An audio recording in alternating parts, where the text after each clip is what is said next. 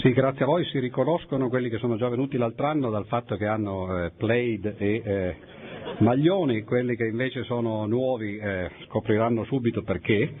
Eh, dunque sono un po' eh, combattuto perché eh, mentre ero a cena mi dicevano bisogna parlare poco però mi sembra che, poiché eh, avete fatto lo sforzo di venire fino qua eh, a quest'ora eh, della notte e poiché non ci sono conferenze dopo di questa, eh, possiamo andare avanti finché vogliamo. Io cercherò di eh, tenere eh, un pochettino il tempo e vediamo che cosa succede. Dunque, naturalmente, come dicevo poco fa, questo è il secondo ciclo di letture. Lo scorso anno abbiamo letto Galileo e eh, forse era una cosa più abbordabile, prima di tutto perché Galileo eh, scriveva in italiano, anzi eh, ricorderete che Italo Calvino aveva detto per l'appunto che Galileo era il più grande scrittore eh, italiano, eh, anche se forse questa era eh, considerata da qualcuno un'esagerazione. Einstein è una cosa un po' diversa, tanto per cominciare scriveva in tedesco, quindi bisogna leggere in traduzione, quindi la lingua non è più quella originale e poi soprattutto sono passati secoli e quindi la divulgazione che Galileo faceva era una divulgazione un po' alla portata di tutti, quella che Einstein fa, eh, prima di tutto spesso non fa divulgazione, quindi leggere le opere di Einstein a volte può essere effettivamente una sfida, eh, la facciamo insieme, vediamo fino a dove eh, si può arrivare, sono tre serate che eh, ho diviso in una maniera che mi sembra anche abbastanza naturale, visto eh, il percorso intellettuale di Einstein. La prima serata quest'oggi eh, sarà dedicata quasi tutto alla relatività eh, sia speciale che eh, generale. Naturalmente eh, anche nel caso di Einstein leggeremo il più possibile le cose divulgative. Domani invece eh, volevo dedicarla domani sera eh, alla meccanica quantistica. Ora naturalmente eh, c'è un problema nel caso della meccanica quantistica ed è che mentre Einstein ha scritto un libro di divulgazione sulla relatività, ne ha scritti due in realtà, ma uno, il significato della relatività, è un libro pro, no, non proprio di divulgazione, abbastanza tecnico, è più una sistemazione eh, che non una divulgazione. C'è però un libro che eh, si chiama La relatività, esposizione divulgativa per l'appunto, che è eh, rivolto a tutti e quindi questa sera per la maggior parte leggeremo da questo libro. Invece domani sarà più complicato complicato perché leggere i lavori originali di Einstein sul, eh, sulla meccanica quantistica, a parte che non sarei nemmeno la persona adatta a farlo perché io sono un matematico, anzi un logico matematico, quindi ci vorrebbe più che altro un fisico, un fisico quantistico. Però eh, qualche cosa volevo leggere di Einstein, c'è almeno un articolo eh, che è semi-divulgativo e, e domani vedremo, affronteremo questo argomento. E poi dopodomani invece finalmente saremo più rilassati, sarà anche eh, l'ultimo incontro di questo festival della mente, della creatività, quindi parleremo, così come abbiamo già fatto lo scorso anno di Galileo, eh, Galileo uomo, vi ricorderete, il processo, eccetera. In questo caso parleremo di Einstein uomo, e Einstein quindi filosofo, le sue opinioni sull'educazione, sulla democrazia, eh, sulla guerra, sulla bomba e così via. Quindi la terza serata sarà quella più a portata di tutti, quella di oggi è un po' una cosa intermedia e domani sarà eh, qualcosa di un po' più eh, insomma, eh, difficile o perlomeno eh, ambizioso. Dunque io ho deciso che eh, avevo deciso eh, che eh, bisognava parlare di Einstein e quindi eh, non volevo introdurre opinioni personali, soprattutto eh, dopo un periodo in cui, come molti di voi sapranno, ho scritto un libro che insomma, è un pochettino come si può dire, eh, vabbè, decidete voi eh, cosa sia, quindi eh, non volevo parlare naturalmente di religione. E ho deciso di eh, cominciare con eh, la scientifica che Einstein ha scritto, però eh, cosa ci posso fare? leggo qui nella prima pagina dell'autobiografia scientifica, fin da quando ero un giovane abbastanza precoce, la vanità delle speranze e degli sforzi che travolgono incessantemente la maggior parte degli uomini in una corsa affannosa attraverso la vita mi aveva colpito profondamente e anzi avevo ben presto scoperto la crudeltà di questa corsa affannosa che in quegli anni era mascherata di ipocrisie e di belle parole con cura molto maggiore di quanto non si faccia oggi. Per il solo fatto di possedere uno stomaco tutti erano condannati a partecipare a questa corsa, ma tale partecipazione Poteva forse soddisfare lo stomaco, non già l'uomo come essere pensante e dotato di sentimenti. La prima via d'uscita era offerta dalla religione. Eh, vabbè, allora, eh, insomma, dobbiamo leggere questa pagina. religione che viene inculcata in ogni bambino attraverso la macchina educativa tradizionale. Così io, benché figlio di genitori ebrei completamente irreligiosi, divenni religiosissimo, ma cessai improvvisamente di esserlo all'età di 12 anni. Attraverso la lettura di libri di divulgazione scientifica mi ero convinto ben presto che molte delle storie che raccontava la Bibbia non potevano essere vere. La conseguenza fu che divenni un accesissimo sostenitore del libero pensiero, accomunando alla mia nuova fede l'impressione che i giovani fossero coscientemente ingannati dallo Stato con insegnamenti bugiardi, e fu un'impressione sconvolgente. Da questa esperienza trassi un atteggiamento di sospetto contro ogni genere di autorità e di scetticismo verso le convinzioni particolari dei diversi ambienti sociali e questo atteggiamento non mi ha più abbandonato. Gli amici che non si potevano perdere erano gli uomini del presente, questo capì in seguito, e del passato, che avevano avuto la stessa meta con i profondi orizzonti che avevano saputo dischiudere. La strada verso questo paradiso non era così comoda e allettante come quella del paradiso religioso, ma si è dimostrata una strada sicura e non ho mai più rimpianto di averla scelta. Questo è l'inizio eh, del suo racconto eh, autobiografico scientifico. Cioè Einstein subito vuole mettere sul tappeto il fatto che ci siano due vie che eh, l'uomo si trova di fronte, l'uomo, il ragazzo, perché poi in realtà abbiamo sentito era un dodicenne, ma questi sono i problemi che naturalmente tutti noi dobbiamo scegliere, dobbiamo decidere a quell'età. E eh, chi di voi ha studiato filosofia forse si ricorderà che eh, più o meno questo inizio sembra l'inizio di un altro libro, molto più antico naturalmente, il poema sulla natura di Parmenide, anche lì ci sono, vi ricorderete, c'è un uomo che nella notte parte su un carro tirato da cavalle e va verso la via, eh, ci, le, ci, sono le figlie del sole che piano piano si illuminano mentre lui procede su questo cammino e arrivato alla fine di questa via c'è eh, naturalmente un castello, il castello di Dica, c'è Mnemosi nella memoria che sta sulla porta e le due vie che si parano eh, di fronte a quest'uomo che poi era Parmenide sono le stesse vie naturalmente che si parano di fronte al bambino Einstein, cioè sono le vie da una parte della verità, la letheia, e dall'altra parte di quello che eh, Parmenide chiamava l'opinione, la doxa, che in questo caso diventa semplicemente l'opinione religiosa. E quindi anche Nolè volente o non volente completamente, insomma eh, questo è l'inizio che mi sono trovato di fronte a eh, volervi eh, e dovervi raccontare. Che cosa fece Einstein a 12 anni? Perché poi qui stiamo parlando di un giovane abbastanza precoce, ma poi eh, insomma un giovane che in qualche maniera eh, li simboleggia tutti. Ebbene, continuiamo a leggere dopo qualche pagina. All'età di 12 anni provai una nuova meraviglia di natura completamente diversa e fu leggendo un libretto sulla geometria piana euclidea, capitatomi fra le mani al principio dell'anno scolastico. C'erano delle asserzioni, ad esempio quella che eh, le tre altezze di un triangolo si intersecano in un solo punto, che pur non essendo affatto evidenti, potevano tuttavia essere dimostrate con tanta certezza da eliminare qualsiasi dubbio. Questa lucidità e questa certezza mi fecero un'indescrivibile impressione. Ricordo ad esempio che uno zio mi espose il teorema di Pitagora prima che il sacro libretto di geometria mi fosse capitato fra le mani. Con molta fatica riuscii a dimostrare il teorema servendomi della similitudine dei triangoli. Mi sembrava che le cose di cui tratta la geometria non fossero essenzialmente diverse da quelle che si percepiscono coi sensi, che si possono vedere e toccare.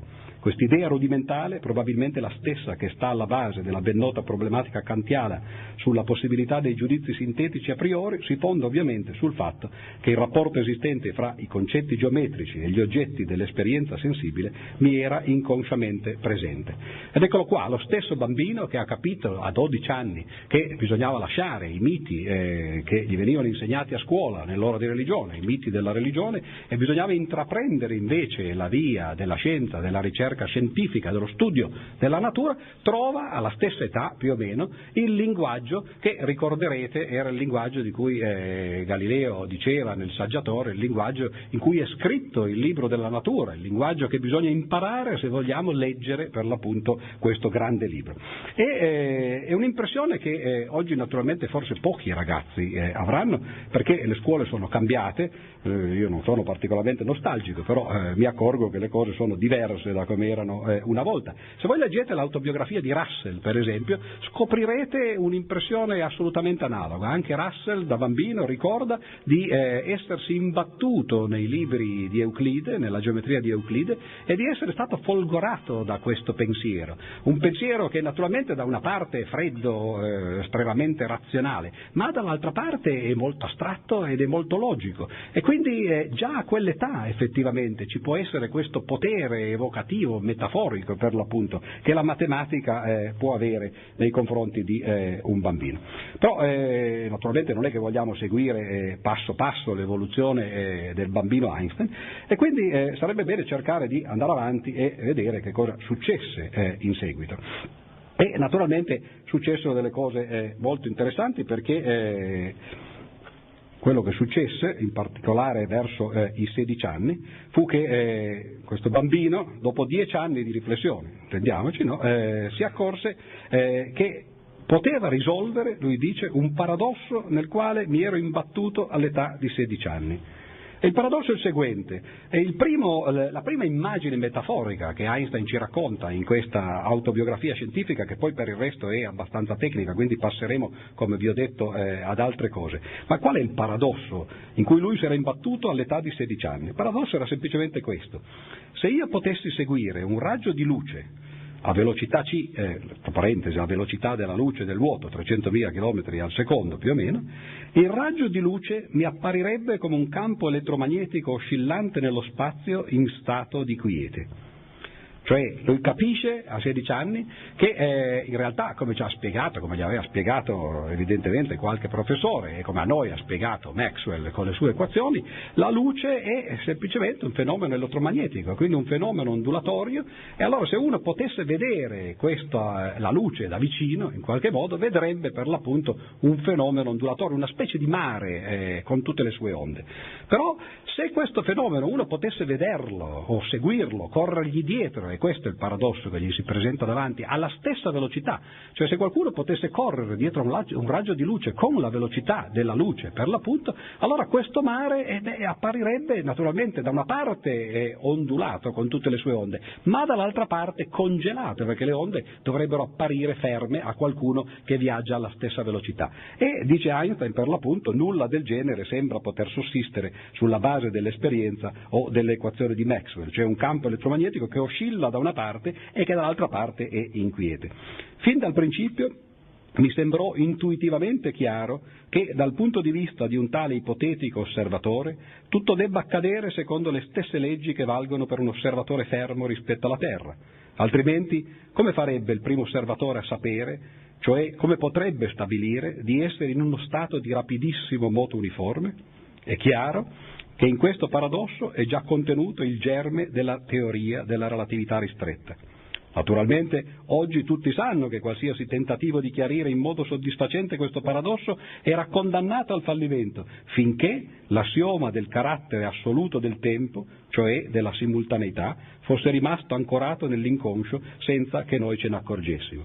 Ed ecco, eh, siamo ormai con un adolescente, non è più un bambino, sono passati solo quattro anni, ma a quell'età naturalmente gli anni sono fondamentali, e il sedicenne capisce per l'appunto di essersi imbattuto in un paradosso fondamentale.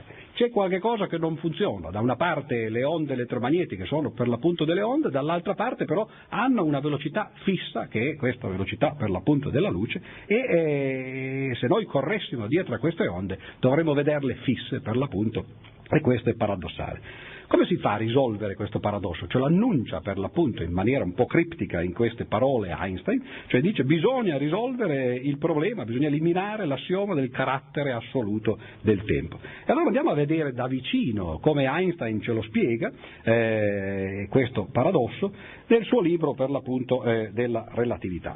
Ho già detto prima, è eh, un libro eh, di eh, carattere divulgativo che fu scritto eh, nel 1917, quindi quando Einstein aveva ormai già finito tutto il suo percorso relativistico, aveva già anche trovato la relatività eh, generale, e eh, incomincia questo libro nella prefazione, molto corta tra l'altro, una paginetta, a mettere subito le mani avanti, cioè l'idea del libro è quella di spiegare dei concetti, non vuole fare della letteratura, quindi vuole dire le cose come stanno, il più semplici possibile, ma senza esagerare.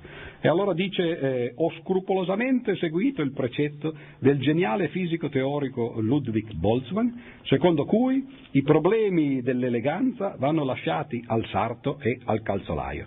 Quindi sappiamo eh, che d'ora in poi quello che leggeremo eh, sarà qualcosa di divulgativo, però eh, senza concessioni alla letteratura. Cioè eh, per Einstein, come credo per molti scienziati eh, di tutti i tempi, le idee scientifiche sono sufficienti come metafore letterarie, non c'è bisogno di inventare altro, perché da sole parlano a sufficienza. Allora incominciamo, eh, prendiamo il primo capitolo, la prima pagina di questo primo capitolo e ci accorgiamo che c'è qualche cosa di collegato con quello che abbiamo detto finora.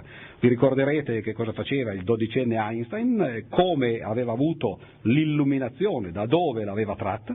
Ebbene, la prima frase di questo libro divulgativo dice il nostro lettore ha certamente imparato a conoscere sui banchi di scuola il superbo edificio della geometria di Euclide e ricorderà forse più con reverenza che con amore, quella grandiosa costruzione di cui ha passo passo salito la maestosa scalinata, pungolato per innumerevoli ore da coscienziosi insegnanti. Sulla base di tale esperienza passata, egli condannerebbe certamente con disdegno chiunque dichiarasse non vera anche la più marginale proposizione di tale scienza.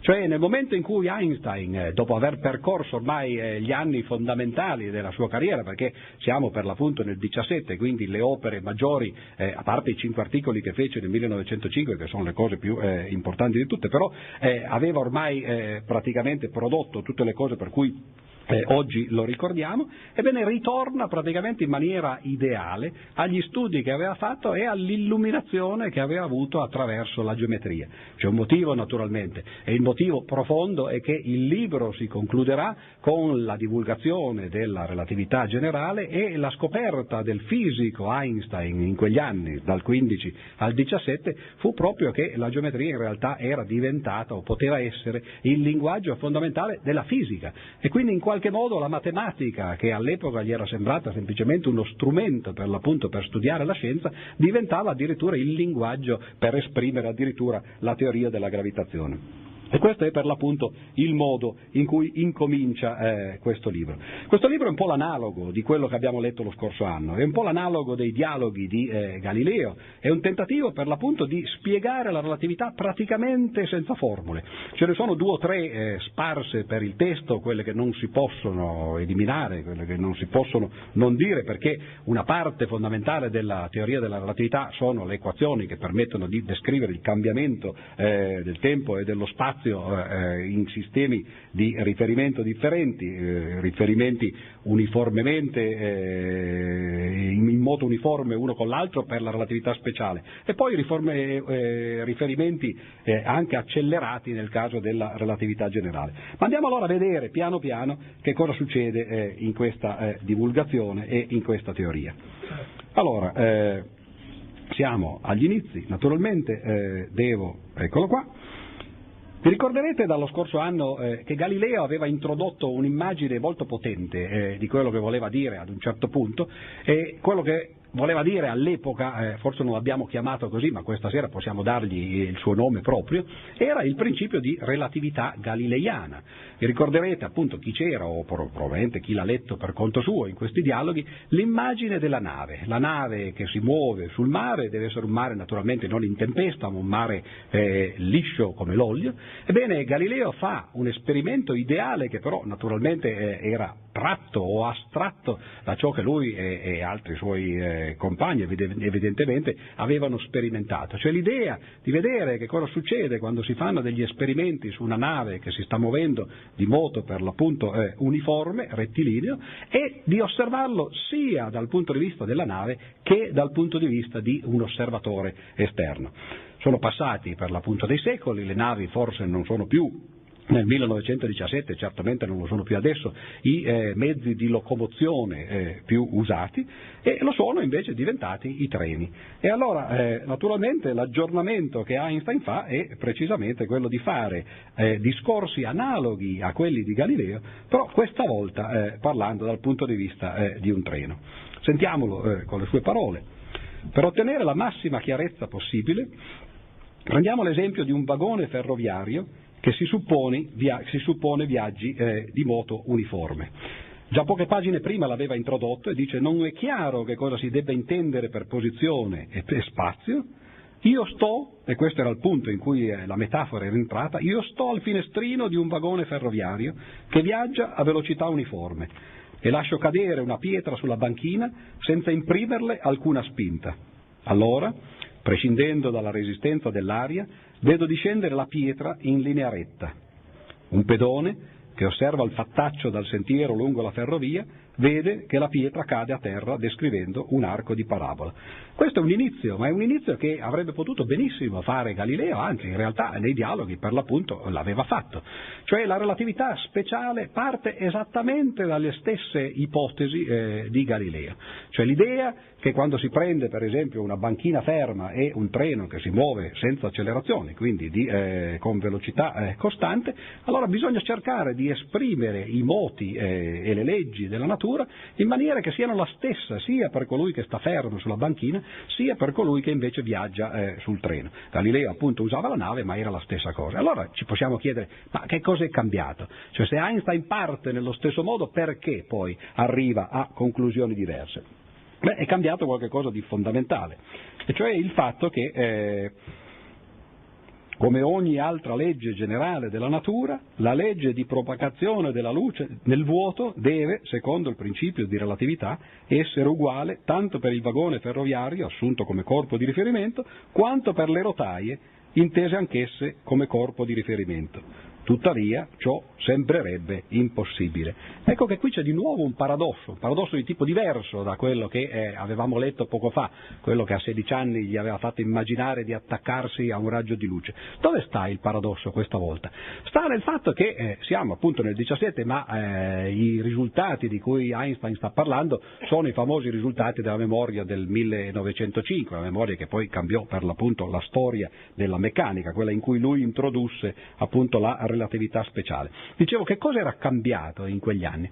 Beh, verso la fine dell'Ottocento c'era stato Maxwell che abbiamo già citato eh, perlomeno come nome, Maxwell aveva introdotto una teoria per l'appunto dei fenomeni eh, elettromagnetici e eh, in questa teoria si era accorto che eh, questi fenomeni elettromagnetici, queste onde elettromagnetiche, dovevano andare a una velocità che era pari a quella della luce che abbiamo già citato prima, circa 300.000 km al secondo nel vuoto. E qualche anno dopo, eh, verso la fine degli anni 80 del, dell'Ottocento, due signori, due sperimentatori, Michelson e Morley, si erano accorti che la velocità della luce è sempre la stessa, indipendentemente dal modo in cui noi la misuriamo. È una cosa molto strana perché uno si aspetterebbe che le velocità di un corpo, per esempio di un, di un, di un vagone eh, ferroviario, cambino a seconda seconda di dove noi le misuriamo. Se noi misuriamo la velocità di un vagone da una banchina, quello avrà, non so, velocità per esempio di 100 km all'ora, ma se noi siamo sul vagone, per noi la velocità del vagone è semplicemente zero. No? Quindi le velocità cambiano a seconda che noi cambiamo i sistemi di riferimento, ma quello che Michelson e Morley si erano accorti, e ciò di cui si erano accorti, era che questo non succedeva per la luce. Sembrava che la luce avesse una velocità assoluta, che non dipendesse per l'appunto dai sistemi di riferimento. Ebbene, la relatività speciale è tutta qua.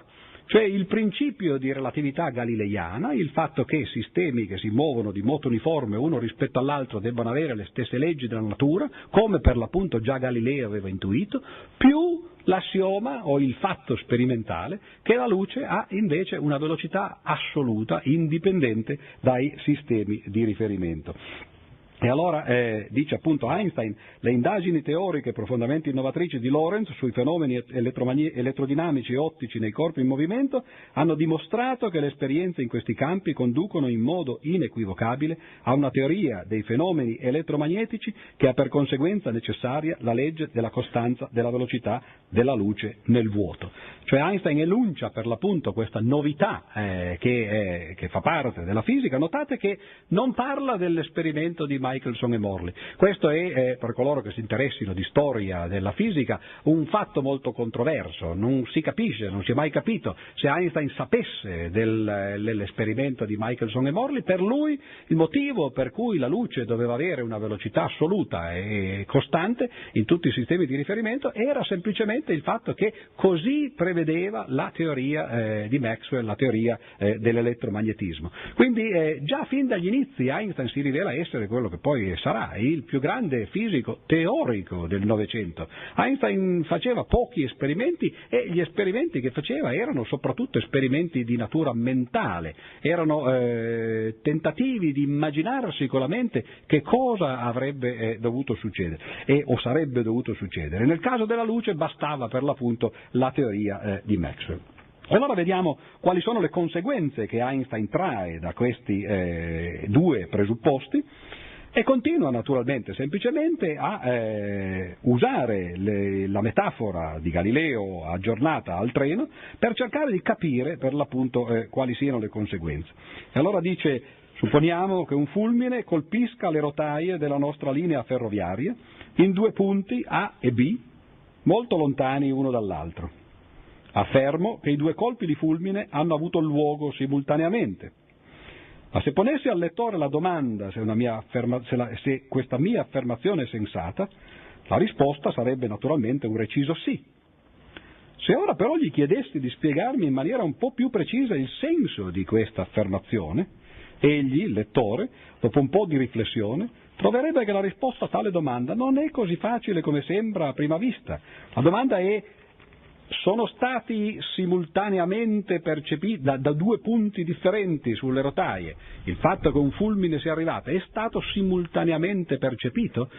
Apparentemente uno può dire sì, perché il fulmine è arrivato e naturalmente lo sentiamo semplicemente nello stesso punto. Però che cosa vuol dire simultaneamente?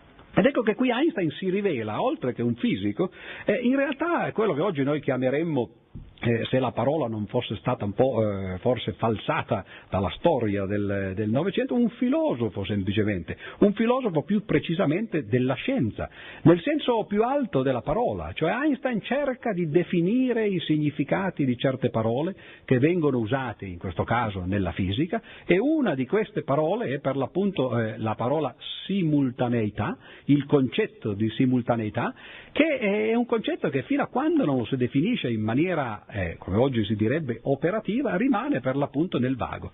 E allora vediamo come lui eh, definisce eh, questo concetto, il concetto di simultaneità. Questo concetto non esiste per il fisico fino a quando egli non ha la possibilità di scoprire, nel caso concreto, se esso risulti fondato oppure no. Questo è quello che si chiama per l'appunto una definizione operativa, non stiamo a dare definizioni astratte, ma diciamo quando è che possiamo dire che due eventi sono simultanei. Abbiamo perciò bisogno di una definizione di simultaneità capace di fornirci il metodo per mezzo del quale decidere sperimentalmente, nel caso attuale, se entrambi i colpi di fulmine hanno avuto luogo simultaneamente oppure no. Finché non viene soddisfatto tale requisito, io come fisico, e lo stesso vale naturalmente per il non fisico, mi abbandono a un inganno quando immagino di poter attribuire un significato all'affermazione di simultaneità. E poi mette tra parentesi un'affermazione, dice vorrei chiedere al lettore di non procedere oltre finché non sia pienamente convinto su questo punto. Questo è un punto veramente filosofico, cioè noi parliamo, usiamo delle parole e va benissimo, ma ad un certo punto se siamo dei fisici e se non stiamo semplicemente giocando con le parole, dobbiamo spiegare l'uno all'altro che cosa significa da un punto di vista pratico usare queste parole. E nel caso particolare Einstein ci dice dobbiamo spiegare che cosa vuol dire che due eventi sono simultanei, perché altrimenti rimane semplicemente un uso vuoto della parola. E allora, dopo una certa riflessione, il lettore farà la seguente proposta per verificare la simultaneità.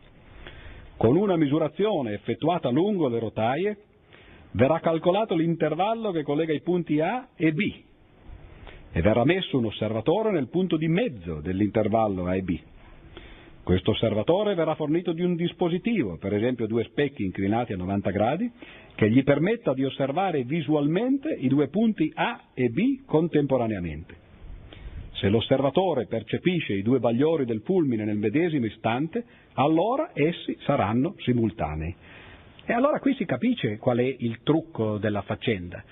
Fatto è che la simultaneità viene definita come la percezione simultanea di due cose che vengono in qualche modo comunicate da due punti che sono distanti dall'osservatore attraverso che cosa? Beh, un fulmine, cioè attraverso un raggio di luce. Ora il fatto che la velocità della luce sia la stessa in tutte e due le direzioni è quello che poi naturalmente eh, provoca tutti i problemi e eh, in particolare le conseguenze della eh, relatività. Quali sono? Queste conseguenze? Beh, sono conseguenze che eh, molti di voi eh, già conosceranno, naturalmente, e eh, sono conseguenze che hanno cambiato effettivamente il modo in cui oggi noi eh, consideriamo eh, il tempo, per esempio. Prima di Einstein si pensava che effettivamente eh, un evento che succedeva dovesse essere percepito da osservatori, per esempio, nelle vicinanze nello stesso tempo, che avesse un senso parlare di simultaneità in maniera assoluta, di dire che se io vedo due eventi che per me sono simultanei, allora voi che siete osservatori diversi dovrete per forza anche voi vedere questi eventi come simultanei, perché il tempo è assoluto, quindi se qualche cosa è simultaneo per me, deve esserlo anche per voi. Invece, se voi usate come, come, concetto, come definizione di simultaneità quella che abbiamo dato poco tempo fa, che abbiamo letto un momento fa, vi accorgerete che le cose non stanno così. È possibilissimo che, cosa, che due eventi appaiano a me simultanei e a qualcun altro invece non appaiano più simultanei e uno appaia prima dell'altro o viceversa. Ed ecco che allora Einstein cerca naturalmente di spiegare in questo paragrafo che si chiama per l'appunto la relatività della simultaneità, questo fatto, e lo spiega eh, con questa pagina che leggiamo. Due eventi, per esempio i due colpi di fulmine A e B, che sono simultanei rispetto alla banchina ferroviaria, lo saranno anche rispetto al treno? Mostreremo subito che la risposta deve essere negativa.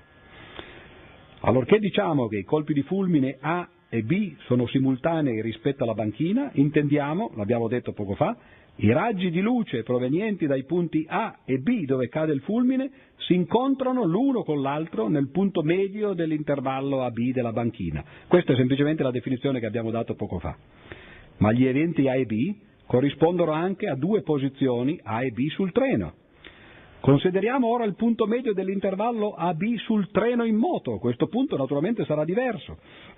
Proprio quando si verificano i bagliori del fulmine, questo punto medio sul treno coincide naturalmente col punto medio sulla banchina, ma esso si muove verso la destra del disegno con la velocità del treno. Se un osservatore seduto in treno in questa posizione mediana non possedesse questa velocità, allora naturalmente egli rimarrebbe permanentemente nel punto mediano della banchina e i raggi di luce emessi dai bagliori del fulmine lo raggiungerebbero simultaneamente, vale a dire si incontrerebbero proprio dove lui è situato. Ma nella realtà, considerata con riferimento alla banchina ferroviaria, il, eh, l'osservatore si muove rapidamente verso il raggio di luce che proviene da B e invece corre avanti rispetto al raggio di luce che proviene da A. Pertanto l'osservatore vedrà il raggio di luce emesso da B prima di vedere quello emesso da A. Gli osservatori che assumono il treno come loro corpo di riferimento debbono perciò giungere alla conclusione che il lampo di luce B ha avuto luogo prima del lampo di luce A. Perveniamo così al seguente importante risultato, il fatto che gli eventi che sono simultanei rispetto alla banchina non sono simultanei rispetto al treno e viceversa. Parentesi, relatività della simultaneità. Ogni corpo di riferimento ha il suo proprio tempo particolare Un'attribuzione di tempo è fornita di significato solo quando ci venga detto a quale corpo di riferimento tale attribuzione si riferisce. E questa è la prima conseguenza veramente sorprendente, un po' strabiliante, che naturalmente rivolta completamente le concezioni del tempo che hanno avuto filosofi e scienziati per millenni. Sul tempo naturalmente hanno parlato sempre tutti, eh, Sant'Agostino che per qualche motivo viene considerato un grande pensatore, eh, nelle, eh, vabbè, eh, qualcuno ride perché naturalmente sa già dove vado a parare magari.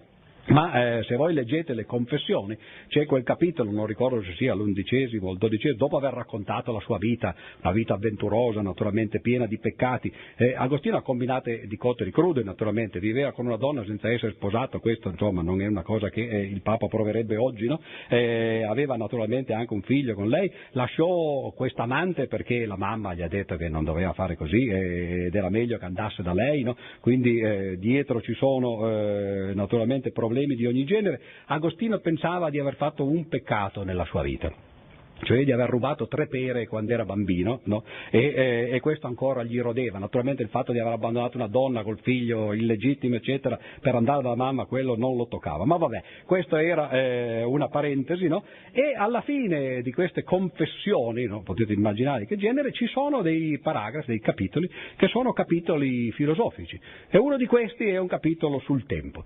E sul tempo Agostino dice quella cosa, che se qualunque studente ci dicesse quando viene a lezione, lo prenderemo a calcio sedere lo manderemo fuori, no? Dice che cos'è il tempo? Se non me lo chiedi lo so, ma se me lo chiedi non lo so. Oh, che bella roba! Quale studente non potrebbe rispondere a una cosa del genere a un esame? No? Gli faccio una domanda e dice, eh, guardi, fino a quando lei non me lo chiedeva lo sapevo, ma adesso non lo so più. Eppure gli, ancora adesso, non, succede ancora adesso, di leggere filosofi che citano Agostino come se fosse chissà quale vetta del pensiero. Ecco che poi arriva uno come Einstein, senza, senza tante ciance, e comincia a dire, vabbè, Anzitutto, cosa significa il tempo?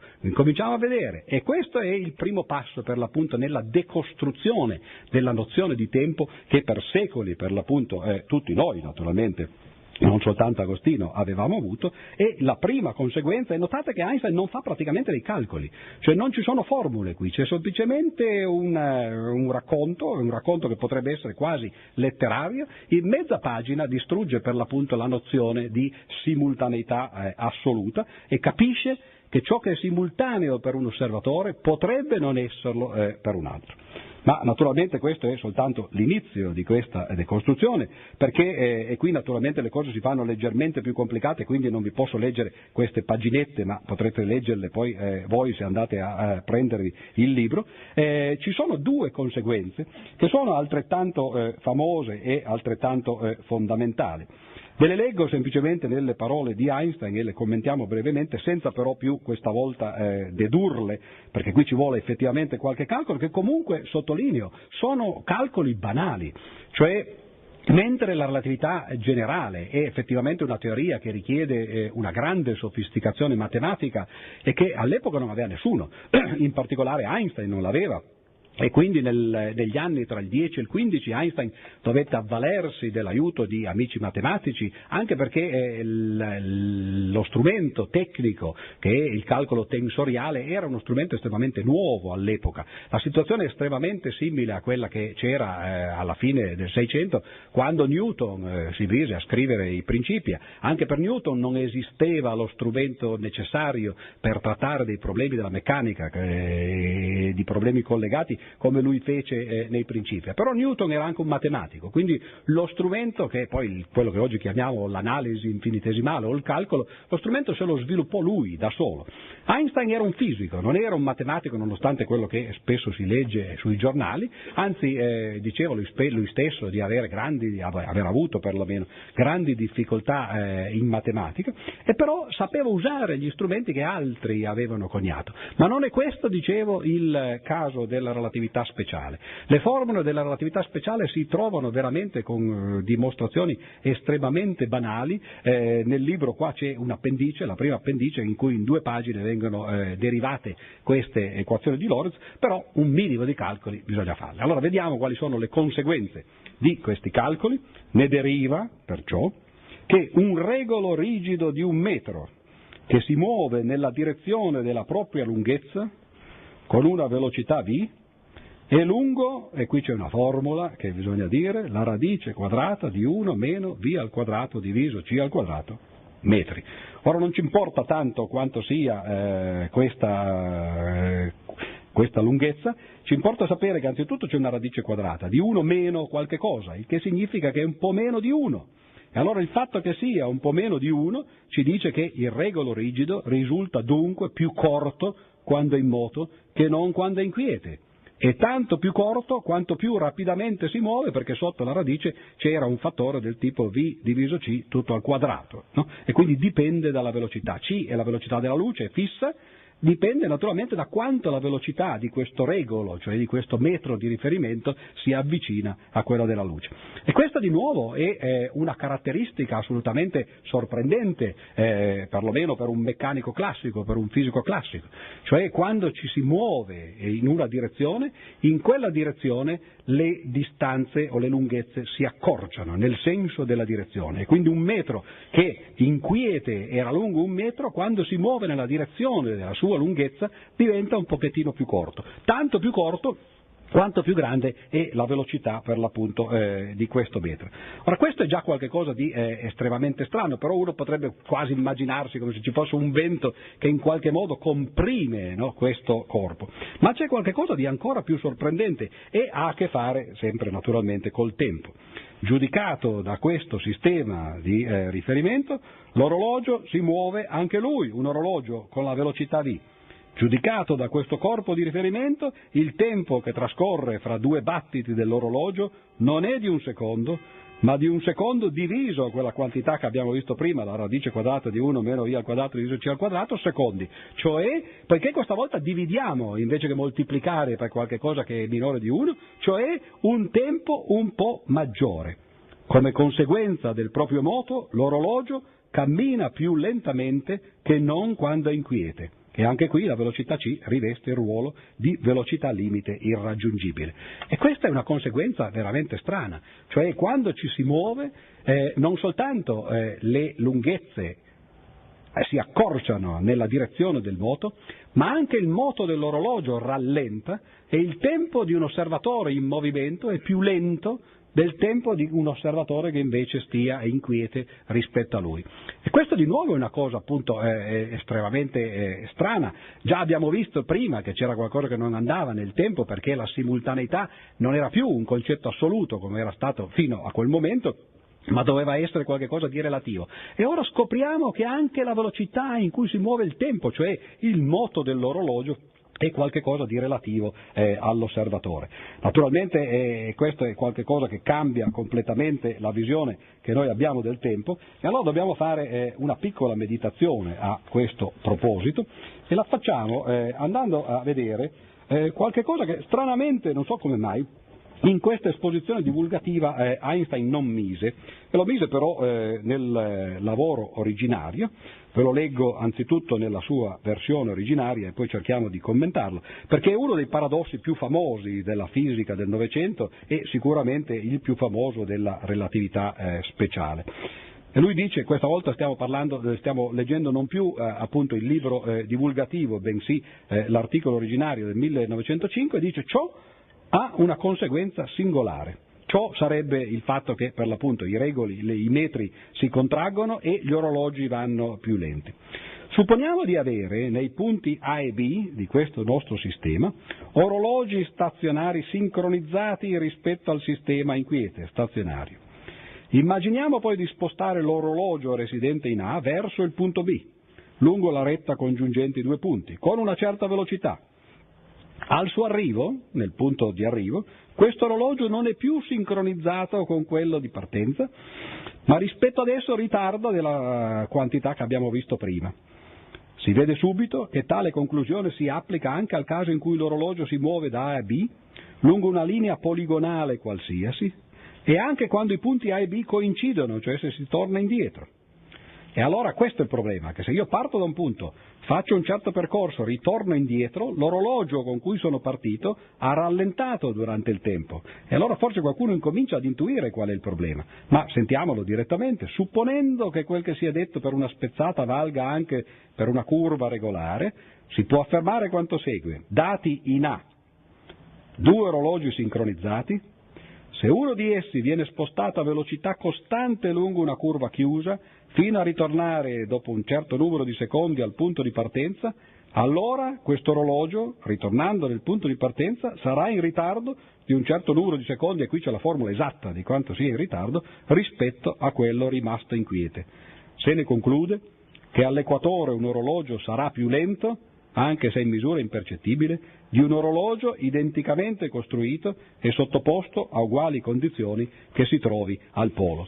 Questo naturalmente detto in questo modo è eh, estremamente eh, arido, però ci fu qualcuno, un fisico, che poi divenne famoso più che altro per questo, che si chiamava Paul Langevin, eh, un fisico francese, che dopo qualche anno, nel 1911, ripropose questo paradosso di Einstein, anzi in realtà non è un paradosso, ma è semplicemente un teorema, lo ripropose in una forma un po' più eh, metaforica, più letteraria, ed è semplicemente il fatto che invece di due orologi noi possiamo prendere due gemelli, per esempio, che sono in qualche modo anche loro eh, una misura del tempo. Questi due gemelli sono vicini, sono nati naturalmente dalla stessa mamma, più o meno allo stesso tempo, uno di questi due gemelli parte e va a fare un viaggio. Viaggio, alla fine di questo viaggio ritorna e poiché il gemello ha un suo tempo collegato per l'appunto eh, con il fatto che lui sta viaggiando, al ritorno il gemello che arriva è più giovane, perché il suo tempo è passato più lentamente, di quello che è rimasto. Ora questo è veramente paradossale perché eh, può sembrare andare contro eh, quelle che sono le intuizioni che noi abbiamo di nuovo eh, sul tempo. Cioè abbiamo due gemelli che dovrebbero naturalmente avere la stessa età, ma per il solo fatto che uno è andato a farsi un viaggio eh, e poi è ritornato, e naturalmente questo gemello è, è rimasto eh, più giovane. Questo naturalmente potrebbe essere un buon, eh, dire, una buona pubblicità per eh, le, eh, le, agenzie di viaggio. Viaggiare aiuta a mantenersi giovani, naturalmente. No? Eh, si sa anche, si può calcolare, vi ho detto, no, da questa formuletta. Per esempio, eh, se uno dei gemelli viaggia a una velocità pari a 4 quinti quelli della luce, e naturalmente questa è una velocità enorme, no? molto difficile che un gemello umano lo possa fare, comunque eh, rimane il fatto che il suo viaggio dura circa un terzo di meno eh, di quello eh, dell'attesa del fratello. Quindi dopo un viaggio di 15 anni il viaggiatore trova, se viaggia alla velocità per l'appunto di 4 quinti della luce, trova eh, il fratello più vecchio di lui di 5 anni. Cioè in 15 anni uno va in giro no? e torna indietro e sono passati soltanto 10 per lui. No?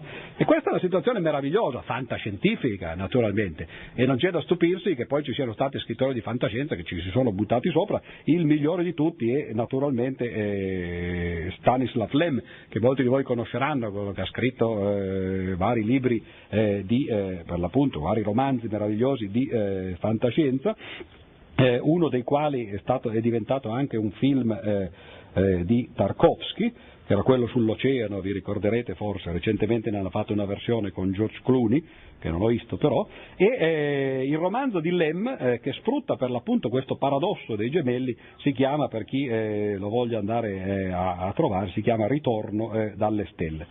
Ora questo è interessante perché eh, a proposito dei viaggi naturalmente poi uno potrebbe continuare eh, a dire tante altre cose perché eh, mentre si viaggia naturalmente ci si contrae anche, no? quindi in qualche modo ci si snellisce, non soltanto si diventa più giovani ma anche più snelli.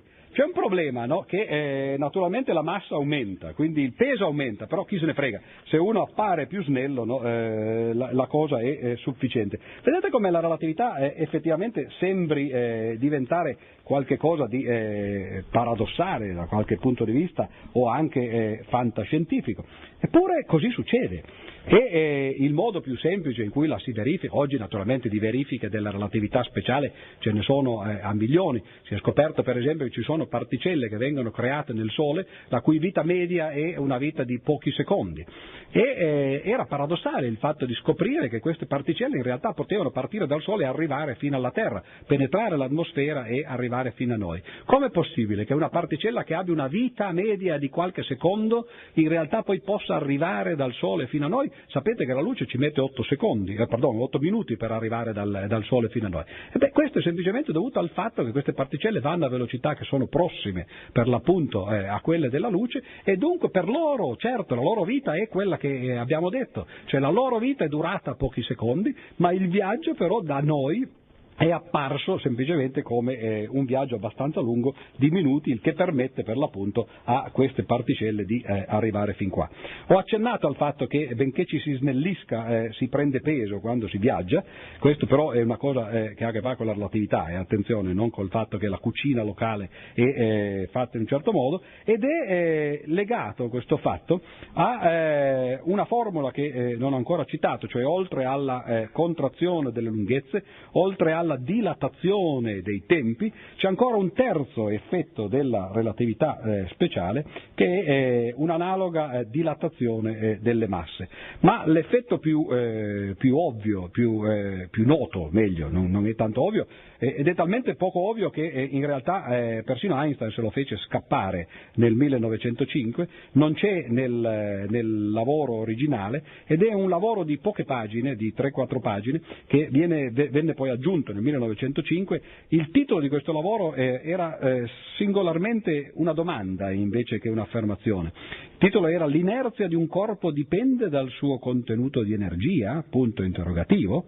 E infatti cominciava dicendo questa memoria i risultati della precedente ricerca portano a una conclusione molto interessante che ora intendo dedurre.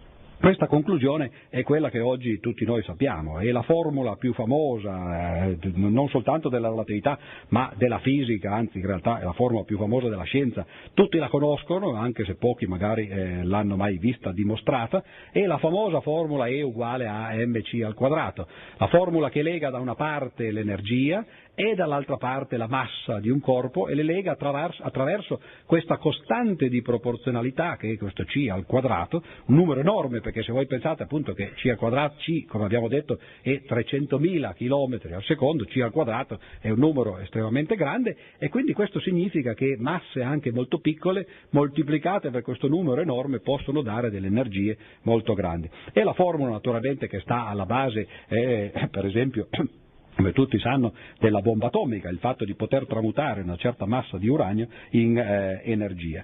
E Einstein lo spiega, eh, spiega, la racconta perlomeno questa formula nel suo libro eh, di divulgazione, dicendo che il risultato più importante di carattere generale a cui ha condotto la teoria della relatività ristretta riguarda il concetto di massa.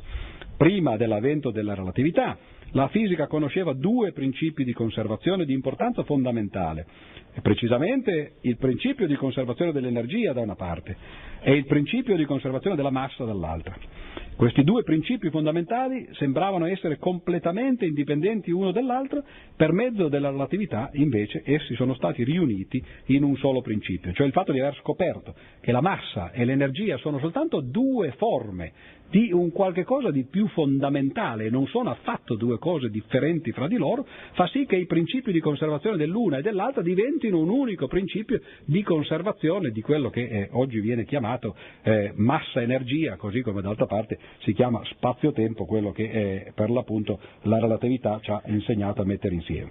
Ora questo, eh, dunque, innanzitutto vediamo che ore sono. Mezzanotte e un quarto. Cosa significa questo? Questo naturalmente per me, che sono qua fermo no? eh, col mio orologio. Eh, quelli che se ne stanno andando naturalmente sono fortunati perché hanno un orologio che va più lento, no? quindi per loro non sono ancora eh, mezzanotte e un quarto. Però eh, rimane da dire eh, qualche cosetta, non ne dirò moltissima naturalmente, sulla relatività generale. Il problema è che eh, le cose non sono finite ovviamente, nel momento in cui eh, uno ha deciso che le leggi della fisica devono apparire uguali, a due osservatori che si muovono di moto eh, rettilineo uniforme uno rispetto all'altro, si può chiedere, eh, un fisico dice ma per che motivo dobbiamo privilegiare questi moti in cui eh, appunto il moto è uniforme, la velocità è costante, dunque non c'è accelerazione? E allora ecco che Einstein se lo chiede, naturalmente, e si chiede nel secondo capitolo del suo libro, eh, sono solo tre questi capitoli, secondo capitolo dice il principio di cui abbiamo fatto uso non afferma soltanto che noi possiamo altrettanto bene scegliere il vagone o la banchina come corpo di riferimento. Notate che questa metafora del vagone continua, continua per tutto il libro praticamente, perché basta semplicemente una buona immagine per poter trasmettere eh, le idee. Dicevo, eh, eh, non afferma soltanto che noi possiamo altrettanto bene scegliere il vagone o la banchina come corpo di riferimento per la descrizione di qualsiasi evento, il nostro principio asserisce piuttosto quanto segue. Se noi formuliamo le leggi generali della natura, quali esse vengono ottenute, vengono ottenute dall'esperienza facendo uso come corpo di riferimento della banchina oppure del vagone, in entrambi i casi queste leggi generali della natura per esempio quelle della meccanica o la legge di propagazione della luce nel vuoto, hanno esattamente la stessa formulazione. Ora questo è il principio di relatività speciale. Ma lui dice, immaginiamoci trasferiti nel vagone letterario, pardon, nel vagone ferroviario, nostro vecchio amico, il quale viaggia a velocità uniforme. Finché esso si muove appunto uniformemente, l'occupante non percepisce in alcun modo il movimento del vagone. Ed è per questa ragione che egli può senza riluttanza interpretare i fatti come se il vagone fosse in quiete e la banchina fosse invece in moto. Questa è un'esperienza che tra l'altro tutti noi abbiamo fatto, seduti sul, eh, nel vagone di un treno, vediamo un altro treno che sta partendo e non capiamo se siamo noi che stiamo partendo o se invece quell'altro che si sta muovendo. No? Fin qui è tutto bene.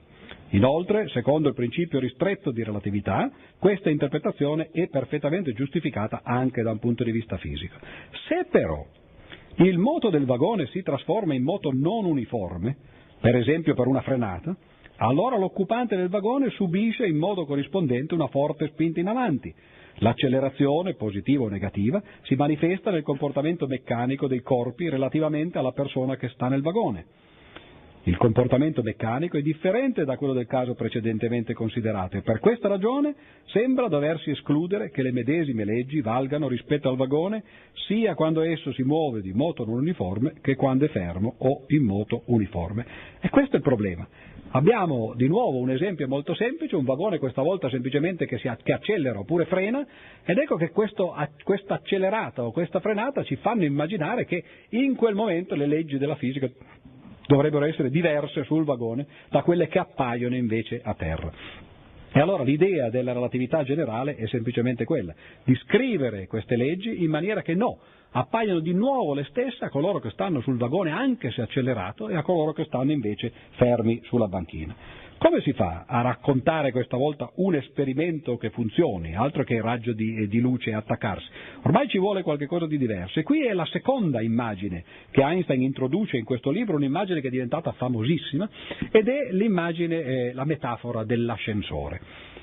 Poi dice prendiamo come corpo di riferimento una spaziosa cassa, per l'appunto eh, un ascensore, avente nel suo interno un osservatore munito di apparecchi. Per questo osservatore non esiste naturalmente alcuna gravitazione, siamo nel vuoto, eh, naturalmente, nello spazio vuoto. Egli deve assicurarsi con corde al pavimento, altrimenti il minimo urto contro di questo lo farebbe salire lentamente verso il soffitto. Notiamo che oggi queste cose sono banali, nel senso che abbiamo visto tutte le immagini, per esempio, delle navicelle spaziali nel vuoto e succede effettivamente così. Le navicelle spaziali sono come ascensori no? in cui eh, non c'è la gravità, la gravità è, è stata annullata per l'appunto dal fatto di trovarsi nel vuoto ed ecco che l'osservatore si deve ancorare perché non sente l'effetto della gravità. Però, dice Einstein, nel mezzo del coperchio dell'ascensore possiamo fissare esternamente un gancio con una corda attaccata ad esso e supporre che un essere non ha interesse per noi di quale sorta di essere si tratti, incomincia a tirare questa corda con una forza costante. L'ascensore, insieme all'osservatore, incomincia a muoversi verso l'alto di moto uniformemente accelerato. Cosa succede adesso? Questa è la cosa interessante. Come giudicherà questo processo la persona situata dentro l'ascensore? L'accelerazione dell'ascensore gli verrà trasmessa dalla reazione del pavimento della, dell'ascensore stesso. Egli deve perciò ricevere questa pressione per mezzo delle gambe, se non vuol rimanere disteso, in tutta la propria lunghezza sul pavimento. Egli sta dunque in piedi nell'ascensore esattamente come chiunque sta in piedi in una stanza di una casa del nostro pianeta. Se egli lascia andare un corpo che prima teneva in mano, l'accelerazione dell'ascensore non sarà più trasmessa a questo corpo e per tale ragione il corpo si dirigerà verso il pavimento con un moto relativo accelerato. L'osservatore, cioè, si convincerà che l'accelerazione del corpo verso il pavimento dell'ascensore è sempre la stessa, qualunque sia la specie di corpo usato per l'esperimento. In altre parole Einstein, e questa è stata eh, che, l'idea che gli venne nel 1907, lui eh, in una lettera a un amico disse poi in seguito, negli anni venti, disse quello eh, è stata l'idea più felice della mia vita. Lui dice ero seduto su una sedia eh, dell'ufficio brevetti di Berna, dove lui lavorava ancora nel 1907, e eh, gli venne improvvisamente in testa quest'idea. Dice se io cadessi nel vuoto, l'effetto della gravità non lo sentirei nel momento in cui cado, quando arrivo a terra certo me ne accorgo, no? ma nel momento in cui cado no. Notate che questa è un'osservazione che Per lui è stata la più felice della sua vita, ma altri l'avevano già fatta. Chiunque di voi avrà letto probabilmente Alice nel Paese delle Meraviglie e si ricorderà che agli inizi della sua caduta, Alice dentro il buco, no, eh, nel, nella tana, eh, si accorge precisamente di questo, sta cadendo e tutte le cose che lascia andare cadono esattamente con la stessa velocità. E allora che cosa succede però? Se eh, nel vuoto l'effetto della gravità viene semplicemente annullato e invece quando noi siamo nel vuoto possiamo creare l'effetto della velocità pardon, in un campo gravitazionale, quando si cade in caduta libera, l'effetto della gravitazione viene annullato. E invece, viceversa, nel vuoto si può creare artificialmente l'impressione di avere la gravità semplicemente facendo accelerare la navicella o eh, l'acceleratore. E questo significa per Einstein che c'è qualcosa di strano, perché in un caso, nel, quando si parla di gravità, beh, si sta parlando di peso, no? c'è una massa gravitazionale che è per l'appunto quella che viene misurata dal peso, dalle bilance. E invece nell'altro caso si sta parlando di un moto accelerato e quindi la massa è quella che resiste al moto, è la cosiddetta massa inerziale. Il fatto che non si possa distinguere fra questi due tipi di moto, fra eh, il moto accelerato e il campo gravitazionale, fa capire che eh, il motivo per cui da un punto di vista sperimentale una cosa che si sapeva da sempre, cioè la massa inerziale e la massa gravitazionale sono la stessa, ci diceva, fa capire che questo non è un fatto casuale, ma è semplicemente eh, il segno, diciamo così, invisi- o meglio, il segno visibile di qualche cosa di invisibile molto più profondo, il fatto che la gravitazione e l'accelerazione sono due forme di nuovo di eh, una stessa sostanza. Vedete come la fisica spesso è questo, come d'altra parte lo è la scienza, cioè capire che fenomeni diversi a prima vista in realtà sono solo due aspetti di eh, una stessa essenza. La cosa era già successa anche prima, pensate per esempio a quello che non a caso, abbiamo già citato questa sera più volte, si chiama teoria dell'elettromagnetismo. I fenomeni magnetici da una parte e i fenomeni elettrici dall'altra per molti secoli sono stati considerati due cose diverse, fino a quando con Faraday e Maxwell per l'appunto si scoprì che sono in realtà due facce di un'unica cosa che si chiama per l'appunto elettromagnetismo. Ed ecco che qui Einstein ne scopre un'altra, scopre di nuovo una coincidenza significativa tra due cose che a prima vista erano diverse, l'accelerazione e la gravità, e che poi invece risultano essere in qualche modo equivalenti. Nella relatività speciale abbiamo visto già esempi esempi di nuovo di cose simili, cioè per esempio eh, il tempo e lo spazio che sembrano essere cose a prima vista diverse, ma di nuovo sono due aspetti di un'unica cosa, la massa e l'energia. Ecco, la fisica e la scienza, come dicevo più in generale, sono proprio questo, cercare l'unità dietro l'apparente diversità. E notate che poi la fisica è stata nel corso della seconda metà anche del Novecento un tentativo continuo di eh, unificare per l'appunto cose che a prima vista sembrano diverse, in particolare unificare forze che sembrano diverse. E allora la prima unificazione che è stata ottenuta è quella dell'elettromagnetismo da una parte con le forze nucleari deboli, poi questa forza cosiddetta elettrodebole è stata unificata con la forza nucleare forte, in quella che si chiama la quantum chromodynamics, la eh, cromodinamica quantistica. E oggi si sta aspettando l'ultima grande unificazione, cioè il tentativo di unificare tutte queste forze, che ormai sono tutte insieme, con eh, la gravità per l'appunto. E comunque Einstein era un maestro di questo, di capire per l'appunto cose diverse e vedere eh, sotto la eh, diversità eh, l'identità. Quali sono gli effetti di eh, questa idea? Beh, naturalmente c'è tutto una, uno sviluppo tecnico eh, che Einstein cerca più o meno di spiegare, ma questa volta senza più formule ovviamente, e eh, ci sono dei risultati. Il primo risultato importante è che Einstein capisce immediatamente che se effettivamente le leggi della fisica devono essere le stesse per colui che sta fermo, eh, dal di fuori. E per colui che invece sta subendo un moto accelerato, allora c'è qualche cosa che ha a che fare anche con la velocità della luce, perché nel sistema che è fermo la luce va in linea retta naturalmente e va alla sua velocità, la velocità della luce per esempio nel vuoto, ma nel sistema in accelerazione beh, la luce naturalmente si piega E allora il fatto che la luce si pieghi significa che non va più in linea retta, tanto per cominciare, il che significa che non si può più dire se si vuole esprimere la legge della costanza, del, de, o meglio, il, la legge del moto della luce, non si può più dire che la luce va in linea retta, perché questo è vero in un certo sistema, ma in un altro sistema non è più vero.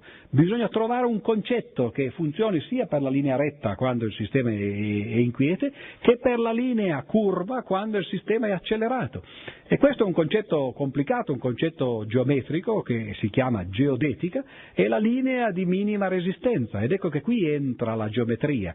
Bisogna esprimere le leggi senza più parlare di retta, senza più parlare di linea curva, ma parlando di linea di minima resistenza. E eh, la seconda cosa che Einstein deduce immediatamente è che se la luce appare curvata in un campo gravitazionale, chiaramente, poiché c'è una curvatura, non può avere sempre la stessa velocità. C'è anche il principio che sembrava appunto eh, uno degli assiomi fondamentali della relatività speciale, vale, ma vale soltanto nel vuoto. Nel caso in cui ci siano invece del, delle masse, che ci sia per l'appunto la gravità, ecco che la luce non ha più una velocità costante, questa velocità cambierà in ogni punto e naturalmente la descrizione della fisica diventa eh, estremamente complicata. Quali sono state le conferme di, questa, eh, di queste teorie? Beh, la conferma più, eh, più, nota naturalmente è quella che avvenne nel 1919 e la conferma eh, di quell'esperimento. Einstein capì che eh, non soltanto la luce doveva incurvarsi, ma capì anche come poteva sfruttare questo, eh, questo, eh, questo fatto da un punto di vista sperimentale. La luce si, si curva, attenzione perché eh, domani ne parleremo un pochettino più a fondo, perché i quanti poi in realtà di cui parlava Einstein erano i quanti di luce, i cosiddetti fotoni, ma comunque la luce si curva quando passa vicino a masse per l'appunto che generano un campo gravitazionale. Ora il campo gravitazionale che noi abbiamo a disposizione più, più vicino è, è, un grande campo, è quello del Sole, allora Einstein capisce che eh, la, la luce delle stelle quando passa vicino al Sole si incurva in realtà, quindi non procede in linea retta. E capisce che durante un'eclisse di sole totale si potrebbe vedere, eh, si potrebbe misurare eh, l- qual è la distanza della luce di una stella dal Sole e calcolare se questa distanza è più piccola di quella che dovrebbe essere eh, se la luce viaggiasse in linea retta. Si fecero tantissimi tentativi, Einstein arrivò a questa conclusione prima ancora di aver formulato completamente la teoria della relatività generale. Già nel 1911 c'è un articolo in cui lui cerca di calcolare la deviazione eh, di questi raggi di luce stellari che passano vicino al Sole.